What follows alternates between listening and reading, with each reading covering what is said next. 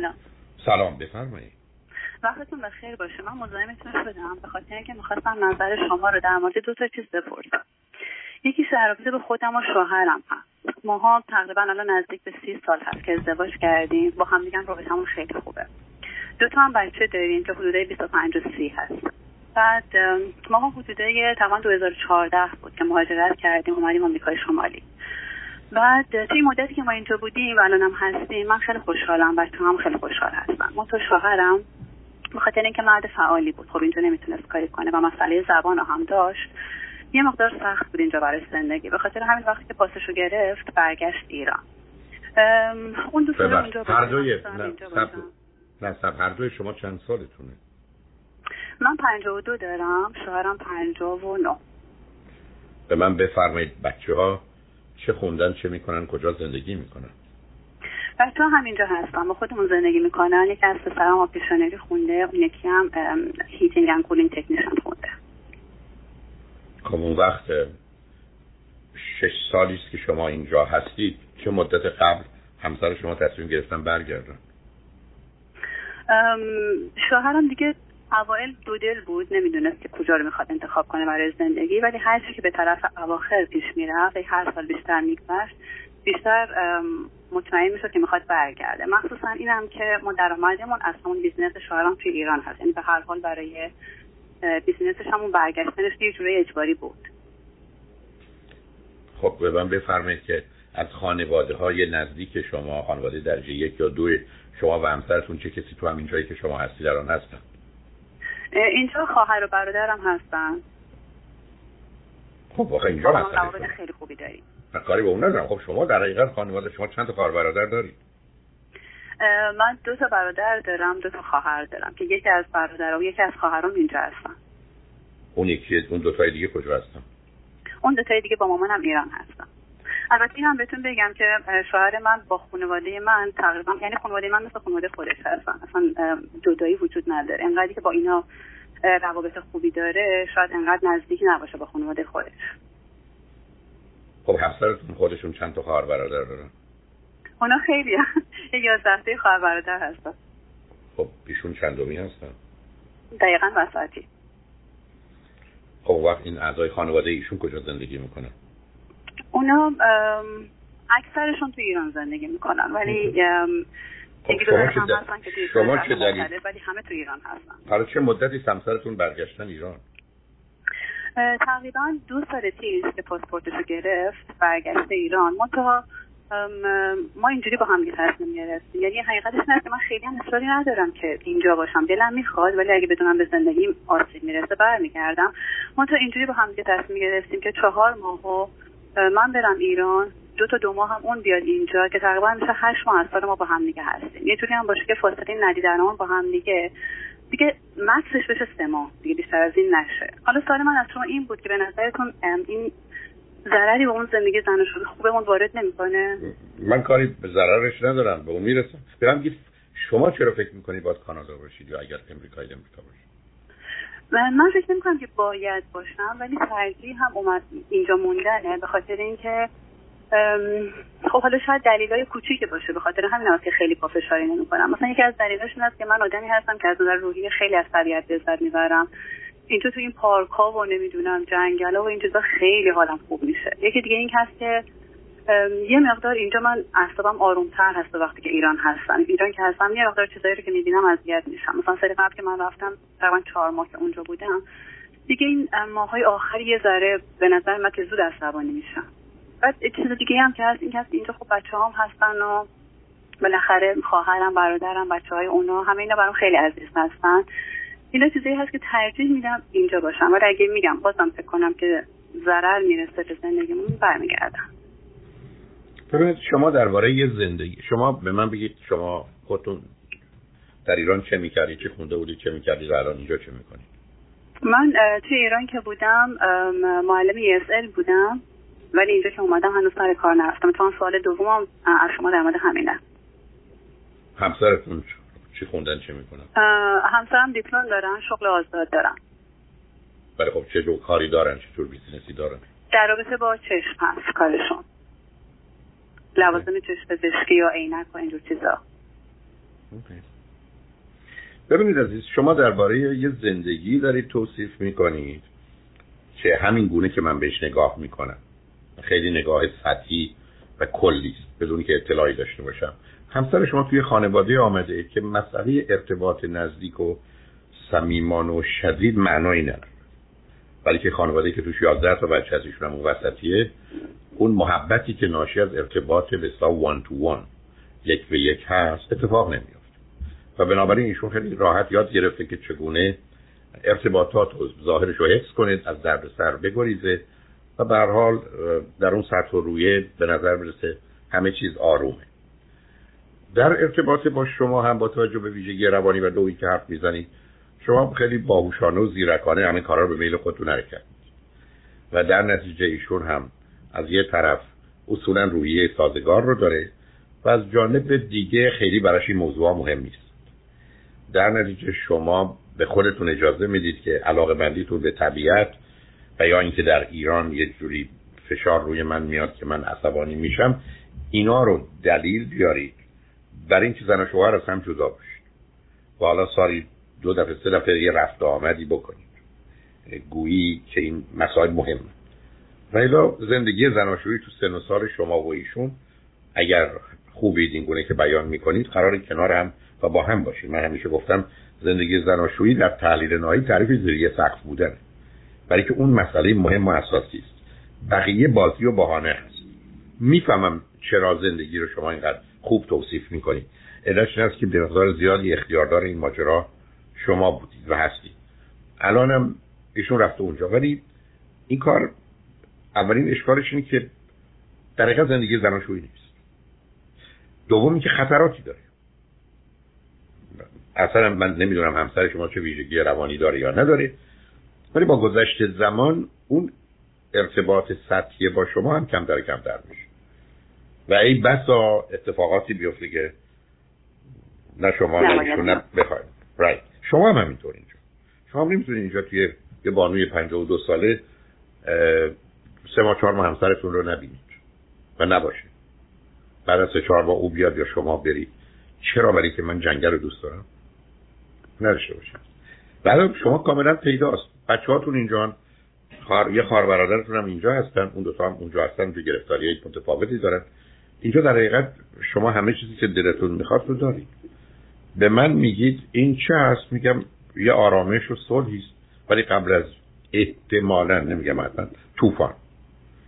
یعنی یه روزی ممکنه خبر بشه که خیلی چیزی بینتون نیست. من نه ویژگی روانی همسرتون رو میدونم، نه نگاهشون رو به موضوعها و مسائل، ولی اگر یکی به من بگه این برنامه رو کی آشکار و پنهان ریخته و پیش برده، میگم هفتاد هشتاد درصد شما. اگر به من بگید نه این چیزیست که بیش از این که من میخواستم، البته واقع بینانه بفرمایید و صمیمانه و صادقانه، همسرم میخواسته، ایشون یه برنامه‌ای زیر نظر داره یا فکرهایی تو سرشه که اصولا مثل دوران کودکیش که اونقدر ارتباط و واقعا همبستگی یا وابستگی و دلبستگی نداشته، الان هم نداره، بنابراین یه جوری زندگی میگذره. حقیقتاً اینجوری نیست. اون همین الانم هم خیلی سخته که دور هستیم از هم دیگه و فکر میکنم شاید هم فشار درست باشه که من باید برگردم، چون میگم اون خیلی چیز نیست، راضی نیست از این مسئله و خب مردی هم من خیلی وفاداری هم هست، یعنی تا الان که خیلی بوده، نمیدونم دیگه بعد در آینده چی پیش بیاد، ولی اگه اینجوری میگید آره منطقی. من, من, من, من راضی نیستم. برای این یه چیزی نیست که ازم همیشگی باشه. اولا یک ایشون میتونید شما برگردید ایران اونجا باشه، چند سالی بیزینس رو به صورتی در بیارن که با گذاشتن یکی دو تا مدیر و مواظب و مراقب حتی کارهای ایشون رو انجام بدن، خیلی زیانی نکنید یا حداقل اونقدر سود زیاد نداشته باشه، ولی به هر حال آزادتون کنه. بعد اگر ایشون امکاناتی برای انجام فعالیتی دارن و الا یه مرد پنجاه و نه ساله که بیست سال هنوز میتونه زندگی فعال داشته باشه، شما نمیتونید بیاریدش کانادا از کار بندازیدش و خودش هم که ترجیحش اینه که ایران باشه ببیشه به خاطر کارش. بعدم شما رو هم حتما این گونه که خودتون توصیف کنید و رابطتون هست کنار شما میخواد. به نظر من انتخاب شما بین خوب و بهتره، نه بین بد و بدتر، خوب و بهتره که از نظر من برای مجموعه خانواده شما، حتی برای بچه‌هاتون، حتی برای بچه‌هاتون بهترش اینه که شما و همسرتون فعلا برای چند سال، یا میتونه تا پنج سال آینده باشه، ایران باشید و بعدش اگر خواستید بیاد اون زمانی که ایشون دیگه فکر کنه زمان بازنشستگیشه، و یا گفتم ترتیبی میده که دیگه با سال یه دفعه سر زدن یک ماه به ایران میتونه اون بیزینس رو اونجا اداره کنه از نظر مالی، و یا حتی اون رو بفروشه یا شریک با کسی بشه، کسی که مطمئنه که بتونه اون فعالیت رو در غیاب ایشون هم انجام بده. ولی به نظر من شما در اینجا خانواده رو دارید نادیده میگیرید و بودن با هم رو به هزینه یا مالی یا در... به خاطر درآمدی که دارید اونجا، یا به خاطر علاقه‌ای که یا ترجیحی که شما به ماندن در کانادا. یعنی که من پیشنهاد می‌کنم شما برید ایران، یه مقدارم یه باغچه و چیز پیدا کنید، تو گل و گیاه اونا بچرخید، ضمناً هم اگر عصبانی نشید، اگرم عصبانی شدید لطفاً یه فکری برای خودتون بکنید. بنابراین بهانه‌هاتون رو شنیدم، ولی برای من خیلی دلیل نیست. یعنی ترجیح من اینه که این قاعده رو فعلا برای چند سالی به هم بزنید. آه دکتر، داشتم فکر می‌کردم شاعر من اصلا به روانشناسی این چیزا اعتقاد نداره، ولی اگه بدون من بعد از این گرفتم گفتی تا رو برمیگردم ایران، فکر کنم یکی از طرفدارای پرخورد شما بشه. بعد شما فکر می‌کنید قبلا شما فکر می‌کنید قبلا چک ایشون به من نرسیده؟ چرا شما صاف‌زاده بگید؟ فکر کنید شما فقط زیرکانه و عرض کنم مرموزانه کاراتون رو پیش می‌برید، ایشون از شما باهوش‌تره. قبلا برای من چکی فرستاده بودن و بنابراین منم جانب ایشون رو گرفتم. آقای دکتر، دوباره سوالی که می‌خواستم ازتون بکنم، البته اگه بخوام برگردم میرون که دیگه خیلی هم خیلی شاید ربطی نداشته باشه انتظار بپرسم، ولی برای آگاهی بیشتر خودم دلم می‌خواد ازتون بپرسم. من توی ایران که بودم معلم یسد بودم، ولی در حقیقت از همون اولش هم من دوست نداشتم سر کار برم. بعد یه جوری مثلا به خودم گفتم که این باید باشه که یه زن تو اجتماع باشه، خودم رو یک اجبار برای خودم دونستم که برم سر کار.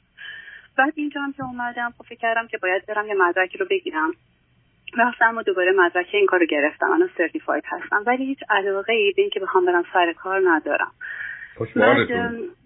خوشحالتون برای شما مثل جمع بقیه تنبلا مثل من هستید. بذارید برای من شما پنج تا خواهر و برادر دیگه، خدا به خیر کنه. شما پنج تا خواهر و برادر هستید دیگه، درسته؟ بله، ما تا چیزی که هست یه مقدار معمولی نیست، به خاطر اینکه من وقتی نه ساله بودم مادرم از دست دادم، من بودم و دو تا برادرم. بعد پدرم یه ازدواج مجدد داشتن خیلی سریع، به خاطر اینکه ما همه بچه بودیم. مادر دومم هم دو تا خواهر برام آوردن. منطقه خب واقعا هیچ فرقی الان بین ماها نیست، یعنی حقیقتا همون مثل خواهر و برادریم. خب اونجا فهمیدم و همین بود اشکال کار اونجا. شما رو می‌بینید توی بد سنی شما مادر از دست دادید و در نتیجه به یک باره آنچه که مربوط میشه به نوعی امیدواری همه به هم ریخته، چون بین هشت تا دوازده آسیب طلاق یا مرگ پدر و مادر رو بچه‌ها سنگین و شدیده و مفهومش هم اینه که به یک باره مثل دنیا تموم میشه. و موضوع اینکه شما علاقه به کار ندارید برمیگرده به اینکه نه اونقدر انگیزه برای این کار دارید مثلا الان که احتیاج نیست، و نه هدفتون اینه، و یا درسته که یه شعاری دادید چون متوجهتون شدن مثلا یک زن باید در جامعه، خب زن به من چه؟ مثلا من برگردم میگم آدم باید مهربون و خوب باشه، ولی به من چه ارتباطی داره؟ یعنی زیر اون چتر نمیشه رفت. و به همین جهت است که میتونم بفهمم متون خیلی اونجا بوده که میل به رشد رو ببینید. کودک بین هشت تا دوازده سالگی وقتی آسیب می‌بینه به این نتیجه می‌رسه که غم خوردن و کوشیدن من بیهوده است. این ماجرا برای که با غم نخوردن میتونه خود چارون کنه، کوشش هم نکنم، چون همه چیز میتونه در یه آن به هم بریزه و تمام بشه. و با یه چنین مسئله‌ای ما اونقدر اون میل به رشد رو به کمال رو از دست میدیم، و وقتی اون رو از دست دادیم فقط کوشش می‌کنیم یه نوعی به ساز سروایو کنیم، زنده بمونیم. یه دلیلی هم که با همسرتون نسبتاً خوب و راحتید اینه که ایشون هم تو خانواده شلوغ، خانواده سروایوله، خانواده است که فقط میخواد زنده بمونه، خانواده است که خیلی مفهوم عمیق و سنگین زندگی نیست. برای که تعداد بچه‌ها وقتی زیاد میشه اون نوع ارتباطی که درون به درونه پیدا نمیشه، همه چی سطحیه، و خیلی از اوقات هم این روابط سطحی بر حسب ظاهرت و در واقعیت خیلی هم بهتره. یعنی ای بسا این یازده تا خواهر برادری که هستن ای بسا اصلا روابط خیلی خوب و عادی دارن، اینقدر مواظب و مراقب هم هستن که ای بسا اونایی که دو تا یا سه تا خواهر برادر هستن نیستن. علتش این است که درگیر نبودن و یاد گرفتن چگونه سروایو کنن، و معمولا هم تو محیط اجتماعی هم باز به مقدار زیادی راحت ترن، برای که توانایی ایجاد ارتباطات سطحی رو بر اساس قواعد عمومی دارن. این رو میتونم ببینم. اون چیزی هم که شما در خودتون میبینید بسیار مشخصه. بعدم به هر حال ازدواجی کردید در سن خیلی کم و بعدم همسرتون به هر حال با توجه به زمینه سنتی و فرهنگی زندگی اقتصادی و مالی رو میچرخوندن و شما هم در این حاشیه بودید. برام به هر حال به عنوان انگلیش سکند لنگویج آمدید و معلم شدید. یه کاری که برای خانم ها راحت ترینه با توجه به شرایطش، برام نوع کار شما هم که معمولا مرتبط به وزارت آموزش و پرورش در بیشتر موارد نمیشه، این مقدار برمیگرده به کلاس های خصوصی، در نتیجه ساعتش، مدتش، همه چیزش در اختیار خودتونه. بنابراین شما یه جوری برای خودتون میچرخیدید، حالا کار میکردید. دقیقاً همینه که میگید. آره. حالا من دیدم که اومدم اینجا شما کاری نمی‌کنید. نه نه عزیزم، اینجا هم که اومدید گفتید بذار همون کاری که می‌کردم و یه جوری بهانه‌ای داشت باشم، بعدم حوصله‌ام سر رفته بوده.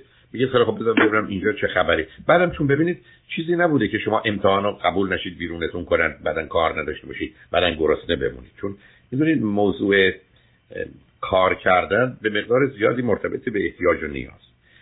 مسئله تحصیل برمیگرده به ترکیبی از رشد و این مسئله زندگی بهتر در آینده. اینا هیچکدوم اونقدر برای شما مطرح نبوده. ضمن همسرتونم با توجه گفتم به نوع زندگی که یاد گرفتن میتونستن شما رو کنار خودشون و شما با ایشون باشید. در نتیجه کارا هم به خوبی و راحتی گذشته و بعدم معلومه که ایشون یه توانایی‌هایی دارن که توی بازاری مانند ایران تونستن موفق باشن و یه زندگی اقتصادی خوبی برای خودشون و خانواده فراهم کنن. بنابراین شما رو بیشتر گذاشته که آنچه که انجام میدید بیشتر به عنوان هابی باشه، به عنوان یه مقدار به هر حال پر کردن وقت‌های خالیتون باشه و به همین جهته که اتفاقا من خوشحال نیستم از اینکه شما از هم جدا باشید، برای که حداقل بودنتون با هم سبب میشه که روزی سه چهار ساعتی زندگی پری داشته باشید و اگر رابطه خوبه که اینگونه که شما میگید هست، با توجه به چالش‌ها و فشاری که از خارج هست شما رو بیشتر به هم نزدیک میکنه، در حالی که این جدایی‌ها میتونه کار دستتون بده و البته به هر حال چشم باز کنید و ببینید یکی یا هر دوی از هم خیلی فاصله گرفتید یا نیستید. ولی اینکه شما علاقه اونقدر به کار و اینا ندارید میشه فهمید از اون هستید. خب حالا من سوالم از شما این هست آقای دکتر، من الان علاقه به کار ندارم ولی در عین حال از اینکه وقتم هم بیهوده‌ای بگذرونم اصلا خوشحال نیستم. به خاطر همین آه.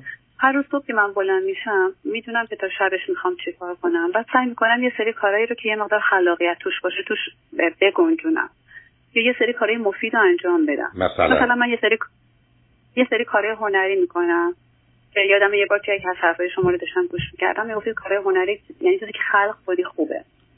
من یکم یه سری کارهای هنری میکنم، بعد مثلا برنامه‌ای که برای خودم میذارم، حالا اون چیزایی که توش هابی هست مثل حالا ورزش و نمیدونم این چیزا که به کنار، ولی یه مقدار کارهای والنتیری توش گذاشتم.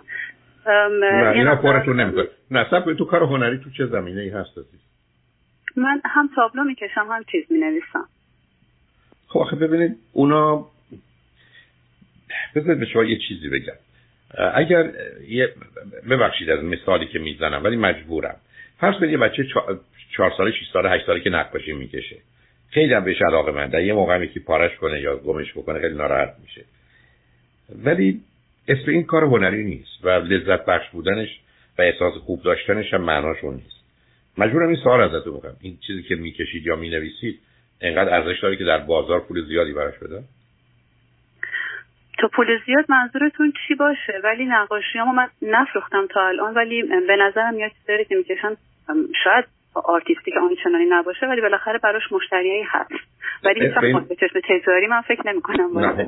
آخه این کارا با شکل تجاری شه که تعیین کننده ارزش واقعی شد. نه این بیشتر هابیه. خب همین همینجوری است که ببینید شما ببینید آدم‌ها سه جورن عزیز. یکی آدم‌ها مسئولند، یکی آدم‌ها مظلومند، شما هیچ کدوم از این دو تا نیستید. یکی آدم‌ها مشغولند. یعنی شما آدم مشغولیت، شما برنامه رو پر می‌کنید. بنابراین شما باید یه برنامه رو پر کنید که توش کاری هم باشه، علیه کسی هم نیست، مثبت هم هست، خوب هم هست، حرفی هم نیست. ولی این مال کسی نیست که در یه دنیای سختی زندگی می‌کنه که زندگی کردن مشکل. این کسی است که شرایطی رو فرض بفرمایید همسرتون فراهم کرد از نظر اقتصادی و بعدم ارتباط خوبی هم با هم داشتید، نتیجتاً کارها به خوبی و خوشی تا به الان گذشته. ولی آیا نیروهای بالقوه شما و تمام توان شما مورد استفاده قرار گرفته؟ نه.